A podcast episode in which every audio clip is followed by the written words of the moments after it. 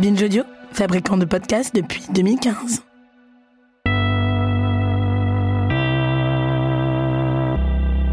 On ne sait pas toujours la reconnaître quand on la voit, ni même quand on la vit, parce qu'elle se fond dans le quotidien et dans les gestes domestiques.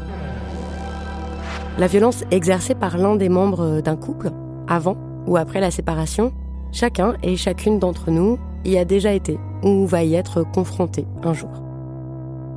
Cette violence, on la vivra soit comme victime directe, comme enfant, comme conjointe, ou bien comme témoin, c'est-à-dire comme ami ou comme proche de la victime ou de l'agresseur ou des deux, et puis bien sûr euh, comme agresseur, puisque s'il y a des femmes victimes de violences de la part des hommes, eh bien c'est parce qu'il y a des hommes qui commettent ces violences sur les femmes. Comment aider votre copine qui est en couple avec un mec qui la maltraite? Comment comprendre ce qui est en train de lui arriver? Comment faire la différence entre un conflit et de la violence? Que penser de votre ami qui dit toujours tomber sur des filles un peu folles? Que répondre à votre mère qui vous dit que bon bah des hommes battus, il y en a plein aussi, hein, c'est juste qu'ils n'en parlent pas eux?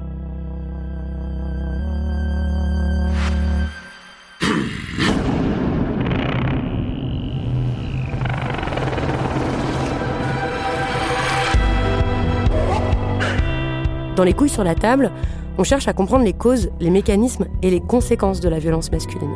Comment ça se fait qu'elle perdure Comment est-ce qu'on peut la contrer?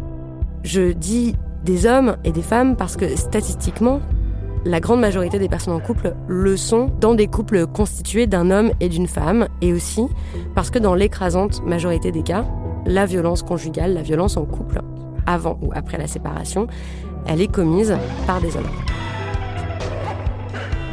Avec mes deux invités, nous allons prendre une heure pour examiner les outils, les mots et les concepts qui peuvent nous être utiles à tous pour lutter contre cette violence. On va parler de contrôle coercitif, de stratégie de l'agresseur et d'autres concepts qui ont été pensés, forgés et utilisés pendant des décennies de recherche féministe, une recherche dans laquelle s'inscrivent mes deux invités. Bonjour Gwenola Sueur. Bonjour. Bonjour Pierre-Guillaume Prigent. Bonjour.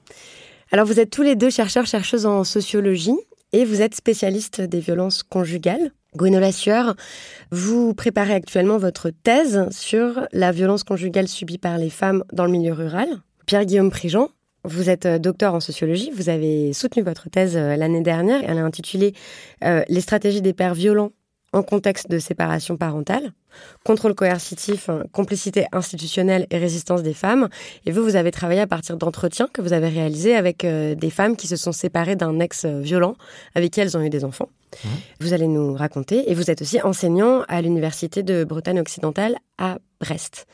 Tous les deux ensemble, vous poursuivez un travail d'analyse, d'écoute et de vulgarisation des concepts euh, qui concernent la violence conjugale pour mieux comprendre ce phénomène-là.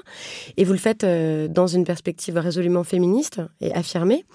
Euh, vous co-signez des articles dans des revues variées, des revues scientifiques, des revues militantes, et puis vous intervenez aussi fréquemment dans le grand public pour communiquer vos savoirs. Mmh. Pour commencer, est-ce que vous voulez bien me raconter, nous raconter brièvement pourquoi vous avez décidé de mettre ce sujet-là au centre de vos préoccupations et de vos recherches. Très brièvement, pourquoi c'est un sujet tellement important pour vous? Gwenola bah, En fait, moi, euh, j'ai commencé par être écoutante sociale dans des structures de mères séparées. Donc, je suis rentrée dans une, dans une assoce en fin 2010, début 2011 qui s'appelait SOS Les Moments. C'est une association qui n'existe plus aujourd'hui. Du coup, j'ai dû suivre des formations pour mieux comprendre euh, ce que me racontaient euh, les femmes qui nous contactaient. Et j'ai suivi des formations auprès du collectif féministe contre le viol, auprès de Marie-France Casalis et d'Emmanuel Piet. Et c'est là que j'ai découvert le modèle de la stratégie de l'agresseur. Et en fait, je comprenais pas trop ce qui se passait après la séparation. Je voyais que les violences se poursuivaient et j'arrivais pas à comprendre pourquoi euh, le système socio-judiciaire finalement blâmait les mères. Donc j'ai commencé à me documenter. Mais à la base, vous n'étiez pas du tout universitaire ou chercheuse. Euh, pas ça? Moi, ma formation, c'est prof d'histoire géo. Donc euh, non, j'ai pas, pas voilà. Et du coup, quand je suis arrivée à SOS, en fait, ma première préoccupation, qui, en fait, qui m'est venue, c'est mais comment je vais savoir si elles disent vrai c'était ça mon premier truc en fait. Euh, oui, c'est une question qui se pose encore euh, pour euh, beaucoup de gens. Et puis j'avais besoin de comprendre le mécanisme des violences, comment l'agresseur mettait en place son système. Et voilà, donc j'ai suivi des formations petit à petit. Et puis voilà. Et vous, Pierre-Guillaume Préjean? Euh, moi, j'étais engagé dans plusieurs luttes euh, quand j'étais euh, jeune adulte, on va dire, et je tombe sur le dossier d'une association qui s'appelle Mère en lutte. C'était une association qui a été cofondée par un sociologue qui s'appelait Léotier Vidal. C'était à la fin des années 90 à Lyon. Et en fait, le dossier de l'association décrivait des situations de femmes qui se retrouvaient en prison parce qu'elles avaient refusé de remettre l'enfant à un père dont elles dénonçaient des agressions sexuelles sur l'enfant. Et quand j'ai lu ça, je me suis dit, c'est impossible. Ça ne, ça ne, ça ne, je trouvais ça inacceptable. Enfin, je me dis, c'était impensable, en fait. C'était tellement violent et injuste que je me suis dit, il faut que je creuse. Et donc, ça m'a traversé pendant plusieurs années. Et puis, euh, j'ai rencontré Gwenola euh, quelques années plus tard. Entre-temps, je m'intéressais aux actions des groupes de pères séparés. Et euh, finalement, on a réussi à se retrouver sur un ensemble de choses et c'est pour ça aujourd'hui qu'on travaille ensemble. Très bien. Pour rentrer dans le vif du sujet, on a besoin de définir de quoi on parle quand on parle de violence conjugale. Est-ce que vous pouvez nous, nous expliquer, comme si on n'en avait jamais entendu parler, ce qu'on peut appeler de la violence conjugale, qui ça concerne et comment est-ce qu'on la caractérise? Alors justement, tout à l'heure, vous avez parlé de violence dans le couple. Mhm. Alors en fait, on pourrait commencer euh, euh, par dire que d'abord, ce sont des violences qui ont lieu dans le couple, tout simplement, dans cet espace social qu'est le couple. Mais euh, dans notre vision des choses, vous avez dit une vision qui est féministe, qui est inspirée des théories et des, et des recherches féministes. On va pas juste considérer ça, on va aussi considérer qu'à la base de la violence conjugale, il y a d'abord les inégalités entre les femmes et les hommes. Et donc vous avez parlé de violence masculine, on peut aussi parler par exemple de violence patriarcale. Et ne pas oublier que ces violences-là, en fait, euh, elles reposent sur la domination des hommes envers les femmes, que l'inégalité entre les femmes et les hommes, elle est structurelle, et que euh, les violences n'ont pas que lieu dans l'espace conjugal non plus. Les violences envers les femmes ont lieu euh, au travail, dans la famille, dans la culture, dans tout un tas de milieux. Et, et donc,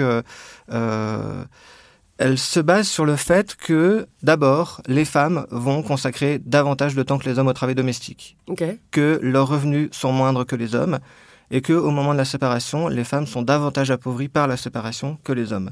Et ça, ça nous semble extrêmement important de le redire parce que l'une des manières de nier les violences conjugales, c'est d'abord de nier les inégalités entre les hommes et les femmes. Donc rappeler ces inégalités, ça nous semble essentiel. Une des façons de les nier, c'est par exemple, et c'est aussi une opinion qui est très fréquemment répandue, donc je vais rappeler tout au long de l'émission des opinions qui sont euh, répandues, mais c'est de dire, bah, en fait, euh, les gens se disputent, hein, les couples se disputent. Il y a des conflits euh, dans les couples. les gens se hurlent dessus, les gens s'insultent, les gens se, se battent parfois, enfin voilà, et que, et que en fait, il y a aussi des femmes violentes. Enfin, ça, c'est voilà, c'est un des arguments qu'on entend souvent pour nier que cette violence conjugale, elle est majoritairement euh, masculine. Et vous, vous dites, on ne comprend pas la violence conjugale si on ne comprend pas qu'elle s'inscrit dans un contexte patriarcal. Voilà.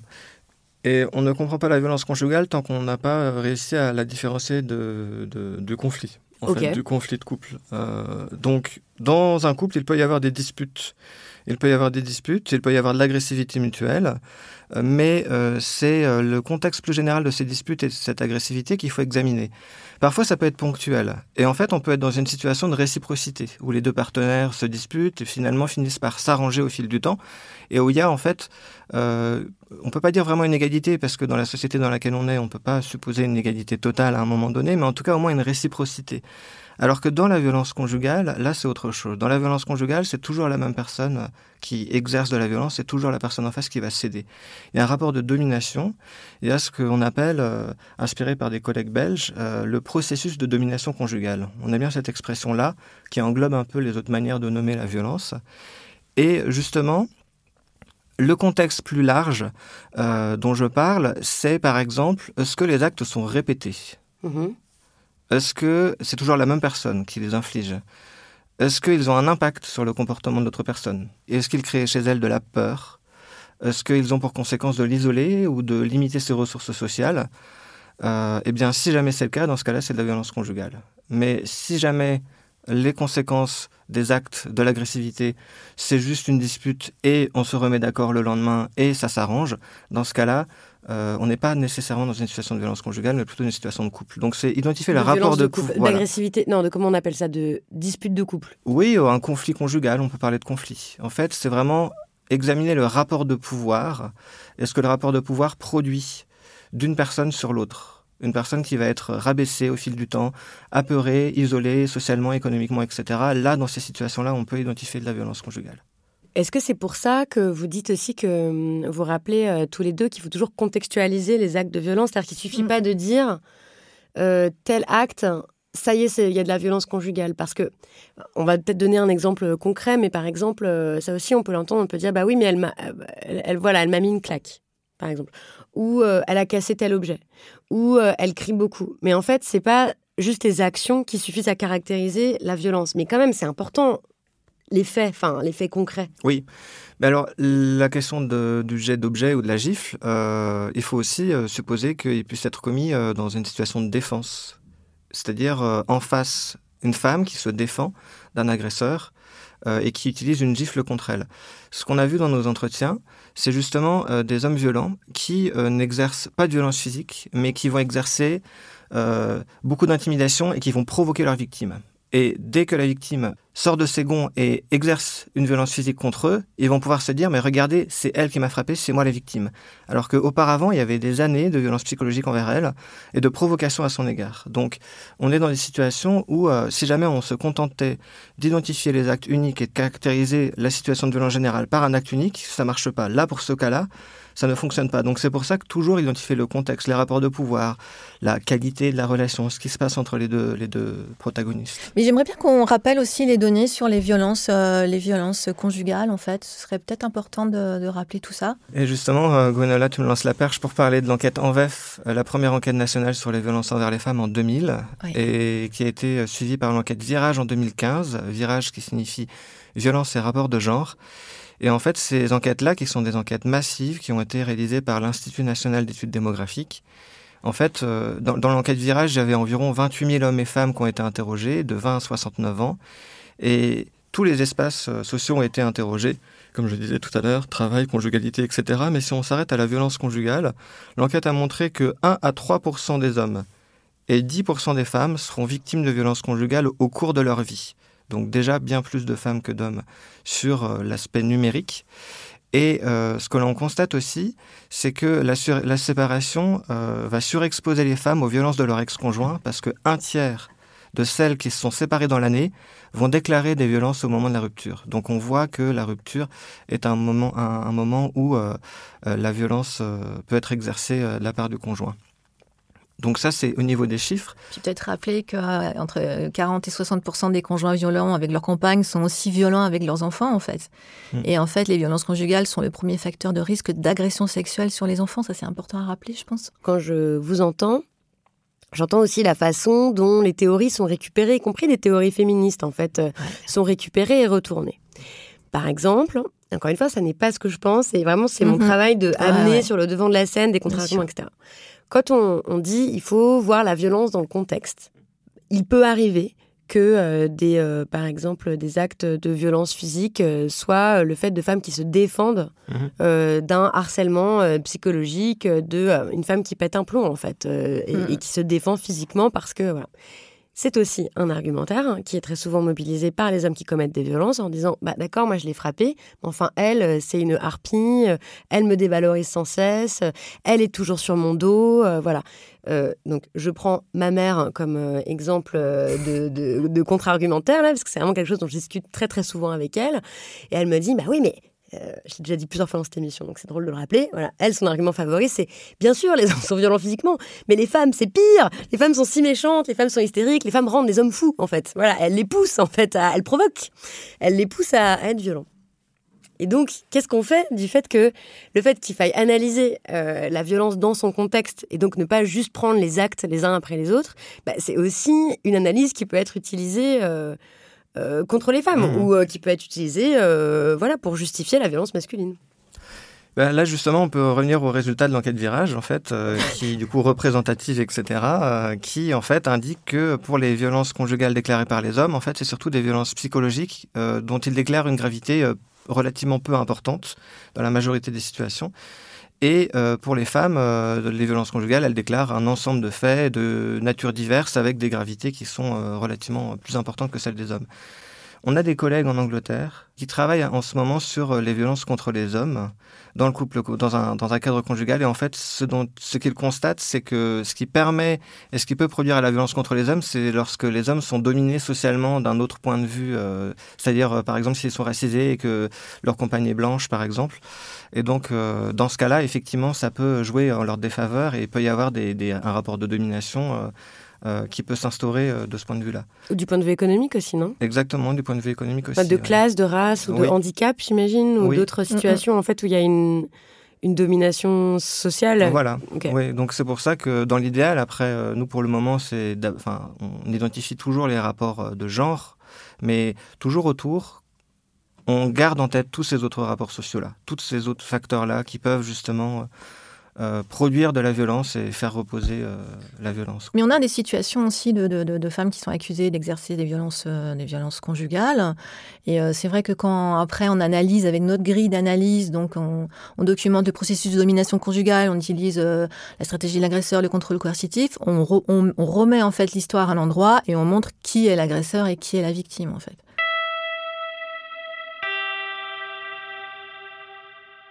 Ensuite, il y a, là, vous avez parlé de deux outils euh, qui vous sont euh, très très utiles et qui devraient être euh, répandus, en fait beaucoup plus répandus, pour analyser les situations où il semble y avoir de la violence.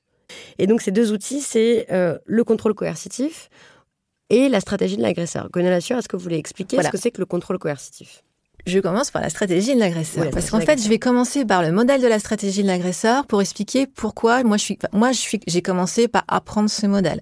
Comme je vous l'ai dit tout à l'heure, en fait, dans ma pratique d'écoutante, j'avais besoin d'un psy, de, de, comprendre le mécanisme des violences. Et en fait, j'ai suivi des formations au collectif féministe contre le viol qui forment au modèle euh, de la stratégie de l'agresseur.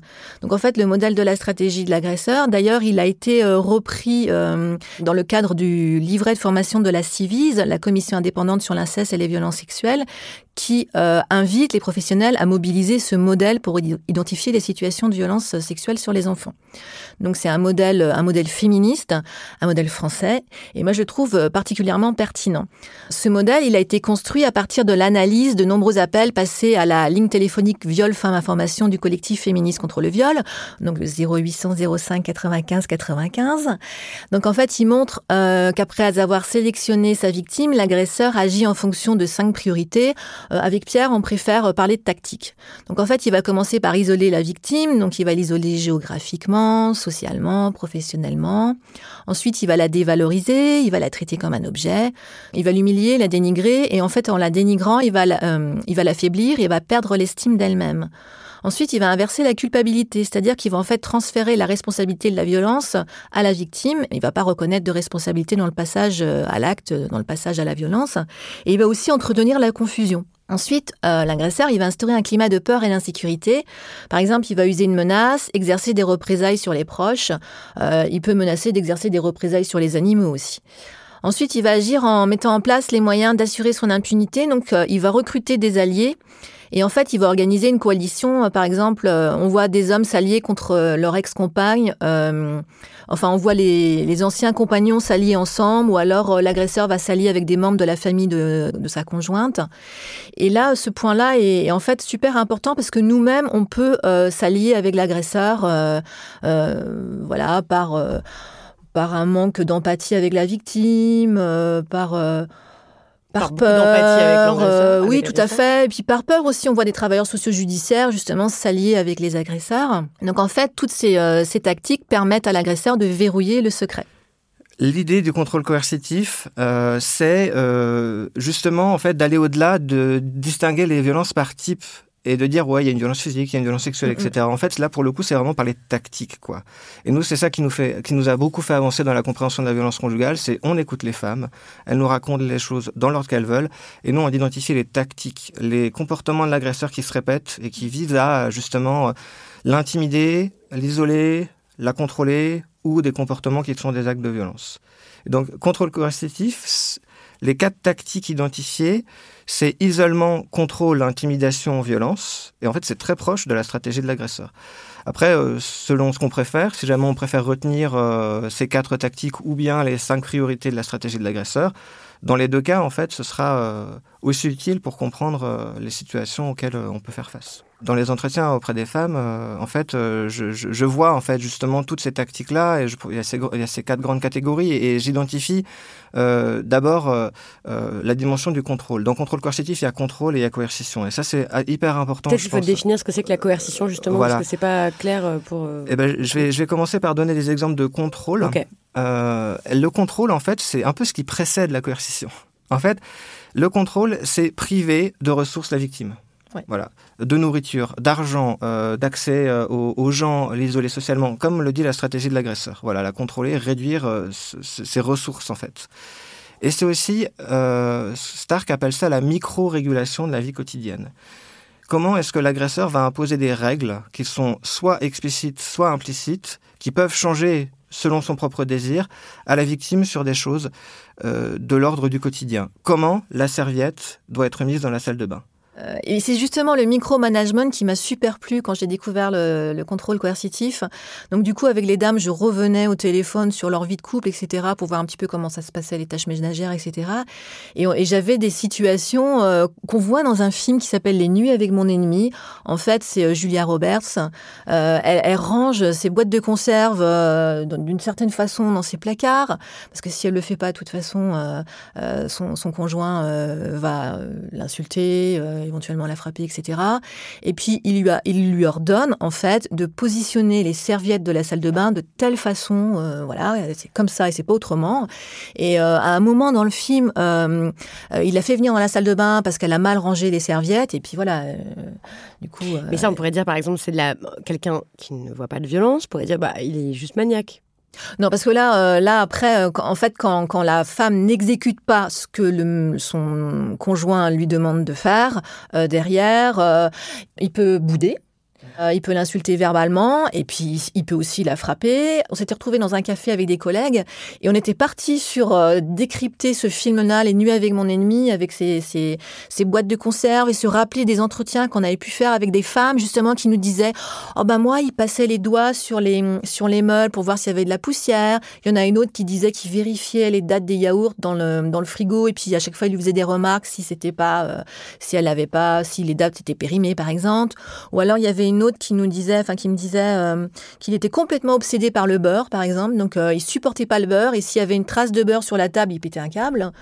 Euh, ou alors, par exemple, une autre dame qui me disait qu'il ne pouvait pas, son, conjoint ne supportait pas le ketchup. Donc, si les enfants mettaient le ketchup sur la table, pareil, il, rentrait dans des colères, dans des colères folles. Et puis, il y avait aussi une manière de, une manière de préparer les repas. Euh, il fallait que le repas soit préparé comme ça, dans des, dans des assiettes comme ça. Enfin, tout était vraiment, il y avait une organisation de la... En fait, c'est lui qui organisait comment la maison devait être rangée, comment elle devait être... Euh, comment les, les, choses devaient être... Euh, oui, comment le drap, les draps devaient être pliés, comment le lit devait être, être fait. Enfin voilà, c'était vraiment un... Mais sans le faire lui. Sans, bah non. Oui, mais ça c'est un détail qui est super important parce que, ah en fait, des personnes qui ont des préférences très marquées mais ça, ça s'entend. Je veux dire qu'on ait envie que chez soi, ce soit comme ci ou comme ça. Mhm. Sauf que dans le cadre du contrôle coercitif ou de la violence conjugale, si jamais la personne ne fait pas ce que l'agresseur lui demande, il va y avoir de la coercition. Il va y avoir une punition. Et donc, euh, effectivement, comme le disait Gwenola, ça va être insulte, humiliation, euh, violence physique, etc. En fait, le contrôle coercitif, c'est quelque chose qui nous dit, euh, tant que la victime est sous contrôle, on pourrait croire qu'il ne se passe rien. Et en fait, c'est ça la violence conjugale au quotidien. C'est plein de femmes qui sont euh, sous emprise, on pourrait le dire comme ça, ou sous contrôle d'hommes, et qui agissent d'une manière euh, qu'on pourrait considérer comme étant normale. Mais dès qu'elles décideront de ne pas respecter les règles imposées par le conjoint, elles subiront de la violence. Et donc, parce qu'elles savent qu'elles risquent de subir de la violence, elles peuvent elles-mêmes aussi mettre en place des stratégies d'adaptation, essayer de rester dans le cadre du contrôle qu'elles exercent. On dit souvent qu'elle marche sur des œufs. C'est une expression qui a été utilisée dans des campagnes écossaises sur le contrôle coercitif. Et ça montre justement euh, à la fois le fait qu'elles euh, sont euh, sous une contrainte, sous risque de la violence, mais aussi qu'elles sont capables justement, avec raison, de s'adapter au risque.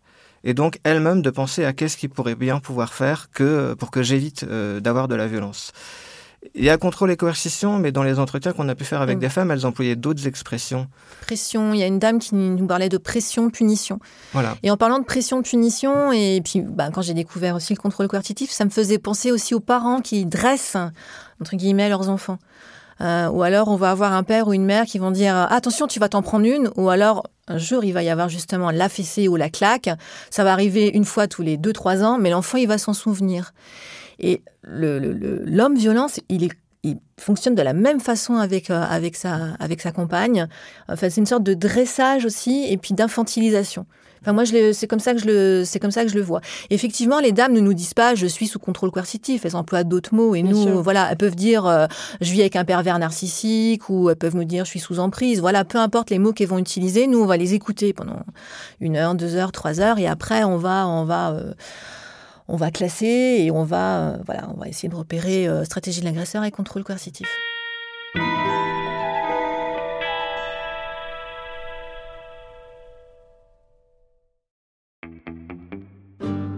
La violence, euh, c'est un océan et en fait, l'agresseur exerce contrôle et pouvoir par goutte à goutte en fait. Petit à petit, c'est des, des micros, des micro-violences et euh, ce qui fait que la, la, la, victime euh, ne les euh, conscientise pas immédiatement parce que c'est par petits bouts petits bouts, petites touches. Et tout à l'heure, quand tu, quand tu parlais de stratégie, je me disais, si on parle de technologie de contrôle coercitif, on va pas voir non plus forcément ces petits, mmh. ces trucs ordinaires, en fait. Vous pouvez donner des exemples? Par exemple, quand une femme nous, nous raconte son histoire, elle nous dit souvent, oh, ça, ça va pas être important. Et nous, on lui dit non, non, tout est important. Donc, elle peut raconter son histoire. Elle commence son histoire euh, soit par le début, soit par la fin. Et tous les, tous les choses, tout ce qu'elle a vécu avec son, son conjoint sont importants pour nous. Et c'est là où on va voir justement le goutte à goutte. On voit que justement, euh, dans la violence, il y a cet objectif-là de maintenir cette femme sous contrôle pour qu'elle lui apporte euh, des satisfactions matérielles et sexuelles aussi et que lui, en fait, va prétendre qu'il ne s'agit pas de ça. Quoi. Ça va crescendo, on voit que ça va crescendo, c'est petit à petit. Et donc l'isolement, par exemple, euh, il va pas dire je t'interdis de voir qui que ce soit, il va dire tu sais Robert, euh, l'autre jour il est venu à la maison, je l'apprécie pas trop, je préférais qu'il revienne pas. Et puis il va y avoir Robert qui reviendra pas, et puis après ce sera Céline qui reviendra pas. Et donc petit à petit, il va en fait tisser la toile de l'abus. Il y a une sociologue... Euh, Catherine Kirkwood qui parlait de toile de l'abus. Mm, mm. C'est une autre manière de décrire le goutte à goutte progressivement euh, isoler la victime, la priver de ressources euh, pour l'empêcher d'agir pour elle-même en fait. Et euh, pour en fait la réduire à être un objet au service de l'agresseur. Ça c'est quelque chose que l'on voit souvent dans les entretiens, c'est l'impression que les femmes en fait ne sont plus des êtres humains, qu'elles sont des objets au service de monsieur, qu'elles sont là pour le servir en fait. Et on retrouve ça dans beaucoup de témoignages et en fait ça veut bien justement dire que le processus a conduit à faire de madame un objet qui sert à monsieur. Ouais, puis ce qui est difficile aussi, c'est qu'en fait, euh, l'auteur de, de, violence s'appuie sur euh, les stéréotypes, s'appuie sur ce qu'on attend euh, d'une mère, ce qu'on attend d'une femme.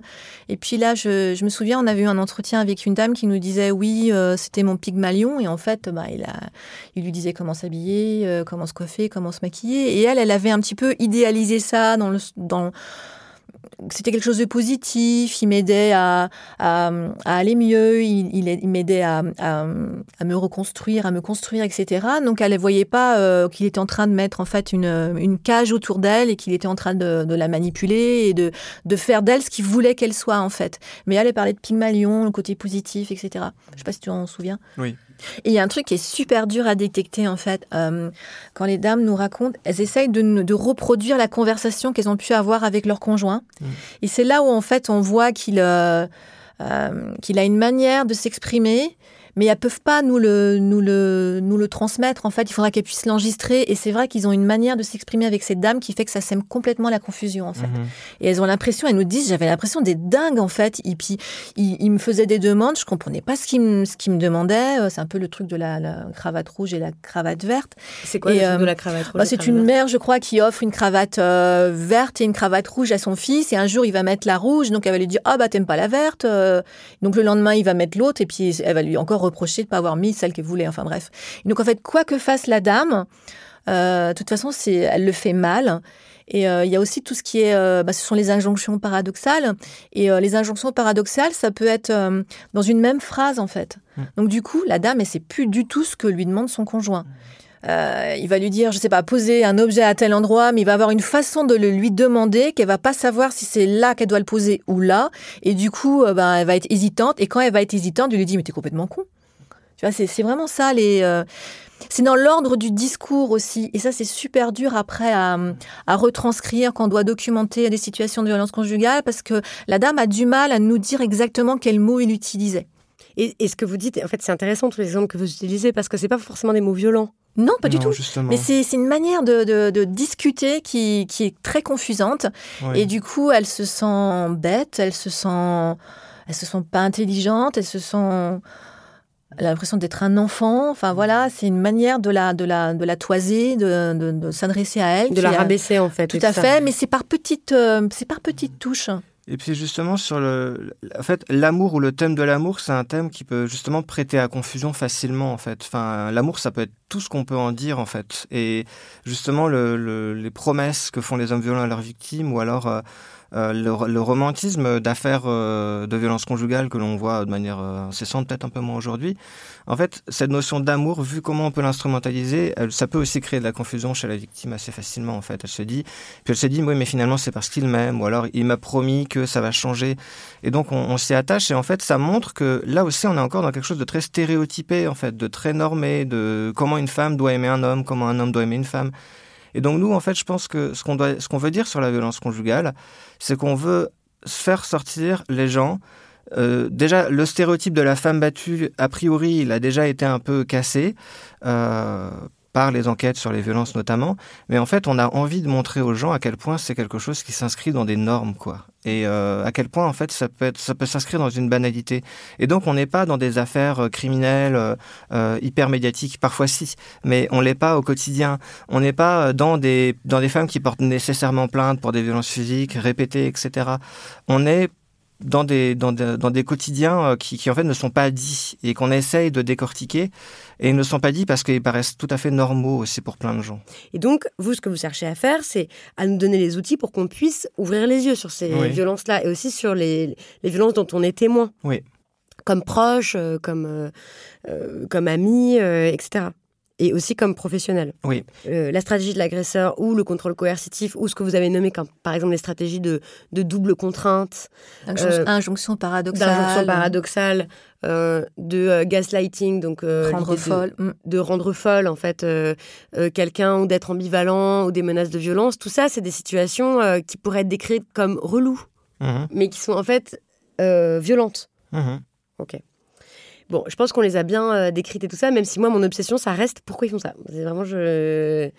Et je sais que c'est moins une question qui vous, vous intéresse, vous êtes vraiment du côté des victimes, euh, euh, moi aussi, mais ça m'intéresse de comprendre pourquoi les auteurs de violence sont auteurs de violence. Parce qu'il y a des normes, en fait. Enfin, c'est aussi dans les normes qu'ils agissent comme ils agissent. Et il y a ce truc-là d'être un mec, un vrai mec. Mais, mais je pense que le truc du pouvoir et du contrôle et de maintenir ses privilèges, en fait, a une explication qui est suffisante. Enfin, quelqu'un qui a du pouvoir sur une autre personne euh, et qui peut manger euh, sans avoir faire à manger, euh, qui a quelqu'un qui range ses habits, qui lui fait sa lessive et qui fait qu'il n'a plus besoin de s'en soucier, c'est un bénéfice. Évidemment, mais dans ce cas-là, pourquoi tous les hommes sont pas violents? Eh ben, parce que certains ont, tous ont un pouvoir social que l'organisation sociale actuelle leur donne, mais certains en abusent. Et certains en abusent parce qu'ils se disent qu'ils peuvent en abuser, en fait. Parce qu'il n'y a pas grand monde qui va lui dire, mais finalement, c'est pas si, c'est pas si bien ce que tu fais, parce que pour toutes les raisons qu'on vient d'expliquer, en fait. Il y en a qui passent une certaine frontière, une frontière qui est difficile à déterminer. Ils arrivent à passer cette frontière-là justement parce que euh, la société est tolérante, en fait, à ce type de comportement-là. Donc, quand on, déjà, il y a très peu de plaintes qui sont déposées pour, pour violence conjugale, les condamnations sont rares, elles aboutissent pas, euh, ça peut se retourner contre les femmes en justice, etc., notamment quand elles ont des enfants. C'est difficile de, de, classer euh, chaque, euh, chaque acte de violence, du coup, dans une catégorie, parce que c'est entremêlé, en fait. Hmm. Ok, là où on a tendance à, où la loi aussi en fait pour, pour juger a tendance euh, à, enfin, à, séparer les différents types de violences. C'est ça. En fait. Oui, oui, en fait, euh, du coup, la loi euh, c'est un compresseur de l'expérience des victimes. Elle leur demande de résumer une partie de leur expérience dans des catégories et dans des cases qui correspondent même pas à ce que elles, elles voient vraiment en fait, parce que imposer aux femmes de devoir nommer chacune de leur expérience avec la loi et les catégories de la loi, c'est quand même un peu triste finalement, parce que la loi, elle sera jamais suffisante en fait euh, pour euh, expliquer euh, tous ces enjeux-là, parce que la loi, en fait, elle pourra pas interdire ou elle pourra pas nommer justement, en fait, la norme, enfin toutes les, choses du quotidien dont les dont les agresseurs se servent en fait pour maintenir le contrôle de la victime. Et donc la loi, enfin, de notre point de vue, ça ne sera jamais suffisante pour restaurer ça. Et c'est pas son rôle en fait. Enfin, on ne pas à la loi d'être capable d'expliquer l'expérience des victimes. Nous, c'est la sociologie, la psychologie ou des sciences humaines qui peuvent nous permettre de les comprendre les expliquer. Mais il y a peut-être un exemple, un parallèle. Euh, c'est euh, une autrice euh, qu'on aime beaucoup, Simone Veil, La condition ouvrière. Ça peut paraître fou, mais quand j'ai relu La condition ouvrière, où donc elle, elle, elle travaille à l'usine en fait dans les Simone Veil, philosophe des, des, années 30, morte très jeune. Oui, voilà, en 43. en 43, oui. À 34 ans du coup. Et en fait, euh, elle décide de, se confronter à la réalité et elle va en usine pour savoir ce que c'est que l'aliénation en fait et l'oppression euh, capitaliste d'une certaine manière. Elle ne dirait pas les choses comme ça, mais elle raconte une scène avec un contremaître qui lui dit va plus vite, produis les pièces plus vite. Et en fait, elle dit mais moi je suis là en fait à assembler mes pièces et à faire ce que le monsieur me demande. Et elle, et elle dit cette phrase qui m'a beaucoup éclairé il n'a pas besoin de hausser la voix parce que finalement il va décider de mon sort. Parce que si jamais elle refuse, eh ben il la vire. Ben, je pense que dans la violence conjugale, il y a ce même registre-là, en fait. C'est-à-dire un quotidien euh, très régulé, euh, micro-régulation, la femme doit faire ci, doit faire ça, à telle heure, etc. Et puis, si jamais elle refuse, si jamais elle ne se contraint pas à, à ces règles, il peut y avoir de la violence. Et donc, vu de l'extérieur, on a l'impression qu'elle est libre, mais en fait, c'est toutes ces règles-là qui ne sont pas dites, toutes ces impositions faites par l'agresseur de manière plus ou moins explicite, qui fait qu'en fait, elle est contrainte. Et donc, comprendre cette contrainte-là, cette dynamique de pouvoir, effectivement, c'est toute la difficulté. Et c'est pareil dans toutes les histoires de domination, tous les types de violence, il y a toujours cette difficulté-là à, comprendre le processus social qui fait que les dominés, en fait, euh, euh, sont contraints là où plein de gens ne verraient pas cette contrainte.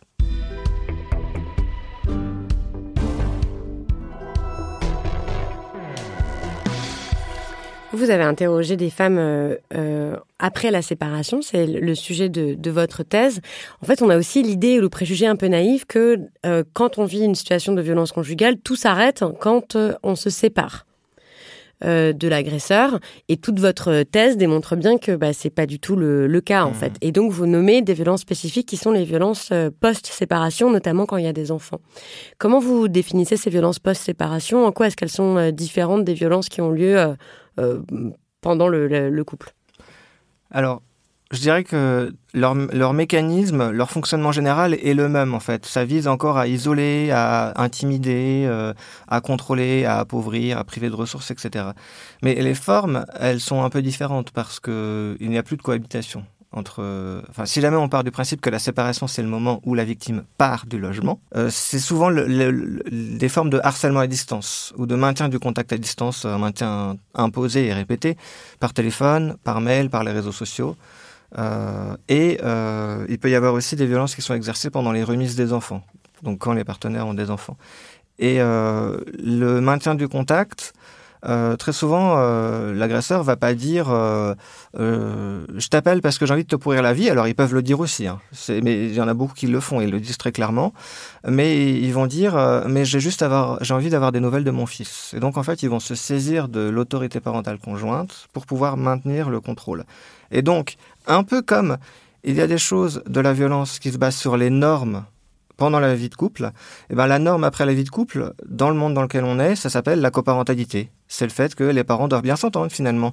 Donc pour les enfants. Voilà, pour les pour les enfants. Alors dans les situations, dans le cadre général, pourquoi pas? Mais dans les situations de violence, c'est catastrophique.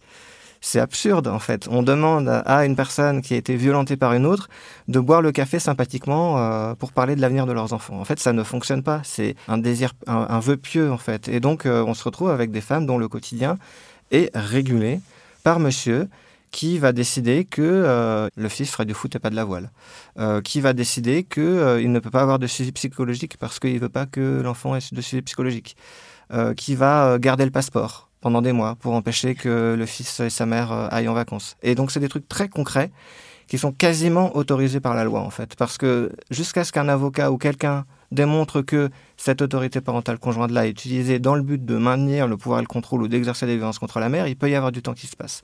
Et c'est ça qui est terrible, c'est que se saisir justement de tout ce truc-là du quotidien pour rendre la vie euh, des femmes après la séparation euh, extrêmement semée d'embûches. Donc vous dites qu'il y a des, les normes euh, post-séparation, c'est par exemple le fait que les deux parents doivent bien s'entendre. Euh, c'est aussi le fait qu'on dit euh, qu'un père ne peut pas être privé de ses enfants et aussi que les enfants ont vraiment besoin de voir leur père. En quoi ça, ça peut favoriser le maintien des violences? Et qu'est-ce qu'on parce qu'en fait quand on énonce ces phrases-là, on dit bah oui oui, enfin vraiment ça semble euh, aller de soi, non? Enfin je veux dire euh, que les pères euh, aient le droit de voir leurs enfants, que les enfants aient besoin de voir leur père, enfin bon, c'est on peut dire ça va de soi, non? En fait, c'est une phrase et une idée qui est répétée depuis très longtemps, bah, aussi par les groupes de pères séparés. Enfin, moi, ce que j'ai constaté, c'est que dans la recherche ou dans les fonctionnements des institutions, en fait, on part de ce principe-là sans jamais le prouver, en fait. C'est pas prouvé scientifiquement qu'il est absolument nécessaire pour le développement d'un enfant euh, d'avoir euh, un type de parent particulier, enfin, c'est un parent bienveillant, mais en tout cas que ce soit un père ou une mère, etc. Et donc euh, là, en fait, c'est des sortes de mythes qui sont propagés et des croyances qui, qui, en fait, justement, permettent de pas se poser la question des conséquences pour l'enfant de maintien entre son père violent et lui, si jamais on parle de père violent. Et ça sert aux agresseurs aussi. Je dois avoir mon enfant, mon enfant a besoin de moi. Et en fait, c'est tellement ancré que ça passe, quoi. Et pour autant, euh, les études qui, soi-disant, le montreraient ne le montrent pas. C'est souvent des études qui sont réalisées par euh, des gens qui sont des promoteurs de la théorie de l'aliénation parentale, euh, qui font de la médiation familiale et qui ont donc aussi, on, peut avoir, peuvent avoir intérêt en fait à, à réaliser ces, ces, ces sortes d'arrangements parentaux. ce dont un enfant a besoin, c'est de respect, d'amour, d'équilibre et pas d'un père quel que soit son comportement en fait. Et pourtant, on y croit encore à cette nécessité d'un père. Donc à l'idée, par exemple, que euh, eh bien, euh, on peut être euh, un bon père et un conjoint violent. Mm. Voilà. Ça, c'est vraiment le plus gros, le plus gros mythe à déconstruire, en fait. moi, je vois quand j'ai travaillé sur mon mémoire de recherche, en fait, j'ai travaillé à partir d'un gros corpus d'articles de presse. Donc, c'était donc prise d'otage, assassinat des enfants, assassinat d'un gendarme. Et en fait, la presse a plus ou moins légitimer en fait euh, euh, le père criminel. Euh, donc du coup, c'était la justice qui était responsable, c'était les gendarmes qui avaient mal fait leur travail, et c'était surtout son ex-conjointe qui n'avait pas voulu se faire tuer à la place des enfants. Donc il y avait comme ça tout un discours pour le dédouaner de, de, de, de, son geste criminel, et on avait la reconstruction vraiment d'un, la construction d'un martyr en fait. Il était présenté comme un martyr du divorce. Et euh, j'ai analysé aussi euh, des archives à la BNF sur les premières associations de pères et je me suis aperçue que euh, lors de, enfin, les associations pionnières, donc la première association a été créée en, novembre 1969 à Grenoble par un monsieur qui s'appelait Marc Droulez et qui était ingénieur et l'association s'appelait la DIDEM. Et en fait, les premières associations de pères ont utilisé justement des affaires criminelles où un père tuait ses enfants pour euh, faire des propositions de loi, pour euh, interpeller les préfets, les législateurs, etc., pour faire changer la loi. Et j'ai même trouvé des photographies où on voit des, des membres des assos de pères avec des gerbes de fleurs dans les cimetières pour rendre hommage aux pères qui avaient tué leurs enfants. Donc ça, j'ai fait cette découverte-là. J'étais un peu surprise quand j'ai ouvert mes liasses à la BNF. Je pensais pas tomber là-dessus. Et puis, on a des discours qui se sont propagés dès les années 70 justement sur un divorce malédiction, que le divorce serait responsable de la délinquance par exemple, que le divorce serait responsable de la prostitution, mmh. que les femmes sont vénales, que en fait elles cherchent à exclure les pères de, euh, de la vie des enfants pour par rapport à la pension alimentaire, etc. Non, ou aussi qu'elles, des, pardon, je vous coupe, mais aussi pour des raisons psychologiques, ça on l'entend aussi très souvent. On dit euh, euh, voilà le père c'est celui qui sépare la mère et l'enfant, et en fait les mères elles, elles gardent les enfants pour elles et euh, elles veulent pas. Euh, elles se vengent aussi d'une déception amoureuse avec le père en privant le père de voir ses enfants. Ça se dit ça aussi. Ouais, ouais, je voyais ça dans les, dans les justement les écrits de la Didem où en fait euh, il y avait déjà la théorie de l'aliénation parentale qui était en germination à ce moment-là. Donc il disait que les mères cherchaient à exclure les pères, elles étaient trop fusionnelles, elles faisaient des fausses accusations, etc. Donc le discours était déjà en germination. Et puis on retrouve ces discours-là parfois dans les hum, propositions de loi de certains députés quand, par exemple, ils auditionnent euh, des membres, euh, des membres de, certaines structures de pairs séparés, on retrouve vraiment les mêmes arguments. Là, par exemple, il y a une proposition de loi qui a été déposée récemment et, le, par exemple, la séparation, euh, les familles monoparentales sont présentées comme responsables de la violence ou de la délinquance. Donc on retrouve encore ces discours-là pour, euh, pour stigmatiser euh, les mères séparées et donc dire bah, il faut à tout prix un père, une mère pour élever, pour élever cet enfant-là, peu importe si le père, peu importe le comportement du père. Donc c'est vraiment des discours qui sont ancrés, qui sont anciens et qu'on retrouve des années 70 à encore aujourd'hui. Et le problème c'est qu'ils sont donc incorporés par les travailleurs sociaux, par beaucoup de travailleurs sociaux et aussi par les juges et aussi par plein de personnes qui ont, qui ont du pouvoir et qui peuvent décider, notamment par exemple du lieu de résidence de l'enfant ou de qui va avoir l'autorité parentale, etc. Vous voulez en dire un mot, euh, Gwenola? Ces mythes-là autour de la mère manipulatrice, on le retrouve notamment avec l'usage de la notion d'aliénation parentale. Donc en fait, cette théorie a été inventée par un Américain, donc c'est Richard Garner. Il explique que les mères manipulent les enfants dans les contextes de séparation. Voilà. D'accord. Donc c'est l'idée selon laquelle euh, les mères en particulier euh, raconteraient du mal euh, à propos des pères à leurs enfants pour les empêcher, pour garder tout le contrôle sur leurs enfants, quoi. Voilà. Ok. D'accord. Et cette donc c'est une, théorie qui n'a jamais été prouvée, qui voilà, mais mais qui produit des effets. Une des normes après les séparations, c'est euh, que l'enfant soit en résidence alternée. Et on a surtout en fait des accusations implicites. Ça tourne autour. C'est-à-dire? On va dire euh, Madame cherche à exclure euh, Monsieur de la vie de l'enfant. Madame est trop fusionnelle. ok, je, vais vous poser la question voilà. cache quand même, mais est-ce que vous pensez pas qu'il y a des cas où vraiment les mères cherchent à exclure le, père de, de, la relation avec l'enfant, où la mère ne présente pas l'enfant parce que par exemple elle supporte pas la nouvelle compagne de Monsieur, par exemple? C'est possible, mais dans ces cas-là, à partir du moment où on pense que madame est dans cette optique-là, plutôt que de se poser cette question-là, on va, il faut aussi se poser cette question-là de ne subit-elle pas de la violence conjugale? Est-ce qu'elle n'a pas une bonne raison, entre guillemets, d'exclure, de, protéger, du coup? Elle n'exclut pas, elle protège. Elle oui, en fait, ce que vous dites, c'est pas les femmes ne mentent jamais, jamais, il y a des problèmes de jalousie, jamais, parce que c'est absurde, en fait, de penser ça. Mais on cherche la violence d'abord. Mais voilà, on la cherche, on la repère, s'il y a dans violence. Dans une situation comme ça, où il y a un problème, il faudrait, enfin, il faut euh, euh, avoir comme première hypothèse celle de la violence, puisque c'est la plus probable en fait. Bah oui, Ce qui n'empêche pas que parfois, oui, c'est vrai qu'il y a des cas euh, où en fait c'est un problème de d'autres problèmes hein, qui sont pas un problème de violence de la part du conjoint. Mais statistiquement, le plus probable, c'est quand même qu'il y a C'est la violence conjugale. Mmh. Oui. Ok. je trouve ça important à redire parce que vous savez, souvent, mais non, mais parce qu'en fait, souvent, on va nous dire, mais à quoi vous dites que les femmes mentent jamais? On, on dit pas ça. Non. Et en fait, la question qui revient très souvent euh, autour de la violence masculine, c'est celle de la conscience des actes. C'est-à-dire, on se dit, mais pourquoi ils font ça? Pourquoi? Qu'est-ce que c'est? Et quand on parle de stratégie, on, euh, voilà, on, a l'impression que tout ça est prémédité, que tout est parfaitement conscientisé, et on n'a pas l'impression de connaître des types comme ça, ou alors on se dit c'est des grands malades, quoi, c'est pathologisé. Voilà. Comment est-ce qu'on peut comprendre cette histoire de stratégie? En fait, c'est justement toute la complexité, et c'est ce qu'on trouve dommage que les mots disent sans qu'on voudrait qu'ils les disent, c'est-à-dire stratégie ou tactique ou même pervers narcissique. En fait, mm. finalement, on est dans une vision de la violence conjugale aujourd'hui où elle est réservée à une catégorie d'hommes qui sont fous, déviants, euh, qui ont un problème dans leur tête. Quoi. Et je pense que le pervers narcissique en fait partie. Enfin, il est un peu, peut-être moins aujourd'hui qu'il y a 10-15 ans, mais en tout cas, c'était lui le modèle de l'homme violent. Et en fait, nous, on essaie de voir la violence conjugale dans sa banalité, pas dans ses extrémités, mais vraiment au quotidien, dans la conjugalité, dans le domestique, etc. Et donc, pour autant, on doit utiliser des mots comme stratégie et tactique parce que ça nous semble important de le faire. Ça oblige, quand on dit ce mot-là, à se dire en fait, euh, c'est pas des actes euh, qui sont non calculés en fait. Mm.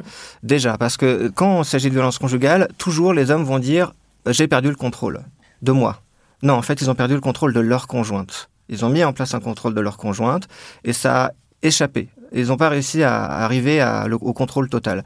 Et donc, parler de stratégie et de tactique, c'est justement essayer de voir, euh, à partir du récit des femmes, elles décrivent plein de comportements, mais en fait, les comportements, ils se répètent. C'est un peu toujours les mêmes, selon les histoires. Il y a des différences selon les milieux des femmes, etc., mais on voit les mêmes choses. Et puis, on se rend compte que le monsieur, il adopte la même stratégie ou une même tactique sur le long terme, et il la répète. Et puis, des fois, quand ça marche pas, il en essaye une autre. Et donc, en fait, en partant de la façon dont les femmes nous racontent les choses et de l'effet de cette violence, on, suppose qu'il y a une stratégie, en fait. Après, quand on interroge euh, les hommes, euh, sur justement qu'est-ce qu'ils ont fait, en fait, ils minimisent. C'est-à-dire quand il y a des enquêtes qui sont faites sur les hommes pris en charge, les auteurs pris en charge, euh, ou euh, des enquêtes sociologiques hein, sur ce type d'hommes, en fait, ils minimisent tous. Les actes que nous, on comprend comme une stratégie, ça devient des incidents ou des accidents, des choses qui n'auraient pas dû arriver, mm. etc. Et donc, c'est une manière, en fait, de, de découper de découper ce qu'ils ont fait et de ne pas voir, de ne pas montrer que derrière, ils ont adopté des stratégies. On le voit de manière claire, l'adoption d'une stratégie aussi dans les procédures judiciaires. C'est-à-dire que quand ils mettent à plat l'histoire, euh, quand euh, la femme victime reçoit par exemple une convocation devant le juge aux affaires familiales et qu'elle découvre que monsieur a euh, des preuves, entre guillemets, de que ce serait elle la méchante depuis des années, qu'il les a stockées, qu'il a reconstruit l'histoire, qu'il a refait en fait de manière très rationnelle une version de son histoire, là on se dit on peut pas leur prêter une inconscience absolue et totale de ce qu'ils font. Il est probable qu'on ait des, agresseurs parmi, parmi nos amis. Hmm. Et là, est-ce que vous, vous avez des préconisations, recommandations, conseils? Se rapprocher de sa conjointe? Oui, en fait, oui. Se rapprocher de sa conjointe? Oui, maintenir le lien avec la victime, euh, surtout si on voit voilà qu'elle euh, a une baisse d'estime d'elle-même, euh, qu'elle a apeuré, qu'elle est, elle a l'impression de devoir faire des choses pour son conjoint à telle heure, etc. Et après, la difficulté d'avoir des proches agresseurs, c'est euh, bah, leur capacité en fait à retourner les gens ou alors à justement euh, oui mais c'est moi la victime etc et donc euh, éviter de leur profiter en fait. Éviter de leur donner davantage de pouvoir. Et je pense que là aussi la stratégie de l'agresseur peut nous aider. C'est-à-dire si je fais ça, est-ce que ça va isoler davantage madame? Si je fais ça, est-ce que ça va l'apeurer davantage? Si je fais ça, etc. Et donc on peut, et c'est ce que le collectif féministe contre le viol dit dans ses formations, il faut faire enfin il faut inverser quand on est soutien à la victime, il faut inverser la stratégie de l'agresseur. Et donc j'aurais tendance à dire effectivement par rapport aux agresseurs, euh, voilà, pensez d'abord à la victime, ça c'est la chose, euh, et toutes les conséquences de ce qu'on peut faire pour la victime. Après, c'est un chantier en fait. Qu'est-ce que euh, on peut faire avec les agresseurs? Ça fait depuis quelques années que l'État met en place des projets pour prendre en charge les agresseurs. Les, bases sur lesquelles ils les prennent en charge sont plus ou moins euh, pertinente, c'est-à-dire quand il s'agit de dire que ces messieurs souffrent et qu'ils sont malades, là c'est mort, ça n'avancera pas. Si jamais c'est euh, les responsabiliser et les prendre en charge sur le long terme avec des formes de contraintes éventuellement, là dans ce cas-là ça peut avoir du sens. Mais socialement nous, qu'est-ce qu'on a aujourd'hui comme pouvoir pour faire face aux agresseurs euh, qui sont parmi nous aussi? Et je pense que c'est une vraie question en fait. Comment faire vraiment pour qu'ils cessent leur comportement? Et vu que l'État prend du temps à le faire, euh, nous, euh, Enfin, vraiment, c'est une vraie question en fait. C'est une vraie question pour moi aussi, bien sûr. Après, nommer les choses aussi quand on voit euh, une situation dans le cadre, voilà, ami ou familial, quelque chose qu'on ne trouve pas normal, un comportement. Mm. ça peut être un membre de sa famille qui va mettre une main à un endroit et on se dit non, non voilà, bah, lui dire bah non, ça se fait pas. Et puis voilà, le recadrer et puis et aider aussi matériellement la personne, parce qu'on va avoir affaire à des personnes qui sont très fatiguées, en fait, mm. Qui sont surchargées de travail. Euh, d'abord, elles peuvent être surchargées de travail à leur travail, et en parallèle, elles peuvent être surchargées de travail euh, par monsieur qui va euh, voilà, lui, imposer de faire certaines choses ou de s'occuper des enfants tout le temps, etc. Donc l'aider matériellement aussi pour qu'elle ait un sas de décompression. Et si elle a un sas de décompression, un sas où elle peut se reposer, elle pourra, voilà, elle pourra faire face justement à ce qui se passe à la maison. Mm. Il y a, un, livre euh, qui a été écrit par une américaine qui s'appelle Susan Brewster dans les années 90 aux États-Unis, euh, qui s'appelle Être comme une encre dans la tempête. Et je trouve que cette expression est pas mal. Euh, c'est un guide qui est adressé aux proches et aux amis, genre quoi faire justement face quand, une amie ou une proche est victime de violences conjugales. Et je trouve que cette idée-là de être comme une encre dans la tempête, c'est d'avoir une base solide en fait à laquelle elle peut se raccrocher quoi qu'il arrive. Je trouve que cette image, elle peut être inspirante. Enfin, et donc ça peut euh, voilà, nous se traduire en, comportement concret. Hein. C'est l'occasion de rappeler d'autres résultats des enquêtes sur les violences, comme Virage ou En Veuf, qui montraient qu'en fait, les femmes, elles parlent d'abord à leurs proches des violences subies, pas à la police, pas aux médecins, pas aux institutions en général.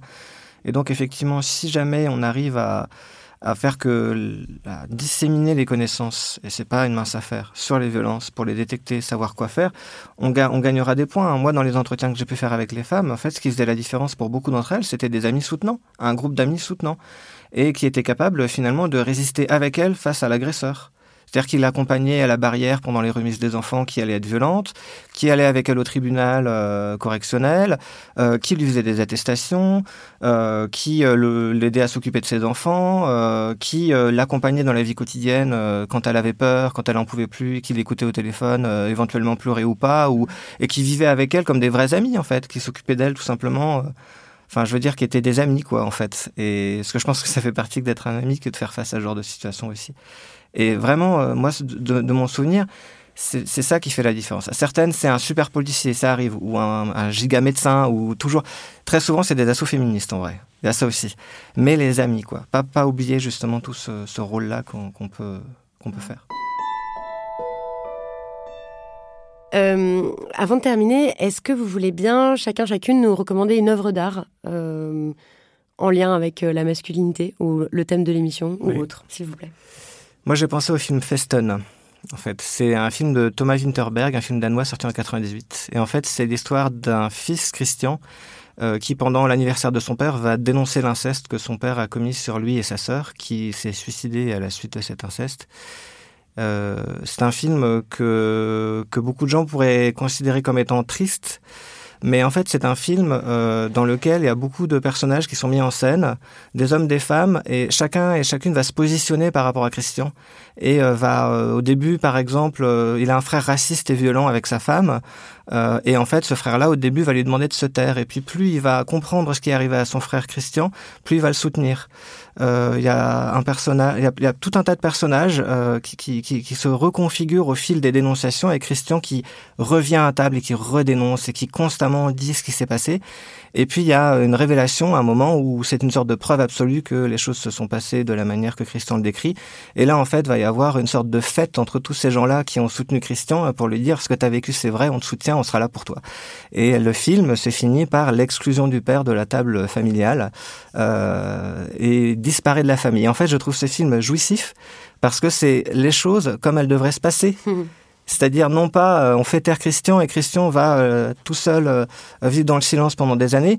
C'est l'agresseur finalement, on lui dit de partir, de plus faire partie de ce, de, de, ce rôle-là de, de, patriarche. Donc je, je, le conseille vivement aux auditeurs et aux auditrices. Merci beaucoup. Gwenola Sueur, vous voulez ajouter une recommandation? Du coup, l'œuvre que je vais choisir, ça va être un livre. Ça va être Darling de Jean Telet. Et juste dire qu'il a été adapté au cinéma et qu'en octobre 2013, euh, Marie-France Casalis du collectif féministe contre le viol est venue à Avranches. Elle a fait une soirée débat autour euh, du viol conjugal. Elle a présenté ce film et j'étais à ses côtés.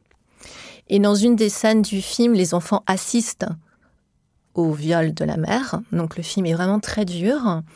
Et je voudrais juste rendre hommage à ces encres dans la tempête, hein, que sont euh, les féministes, que sont les écoutantes du collectif féministe contre le viol, que sont euh, les écoutantes du 3919, euh, toutes les associations qui forment euh, Solidarité Femmes. Je pense qu'il faut leur rendre hommage, il faut respecter leur travail, il faut respecter leur expertise. Et puis voilà. Donc lire Darling de Gentelier, c'est un merveilleux livre, il est dur. Revoir le film, il est dur aussi, mais voilà. Très bien, merci beaucoup. Merci beaucoup à tous les deux.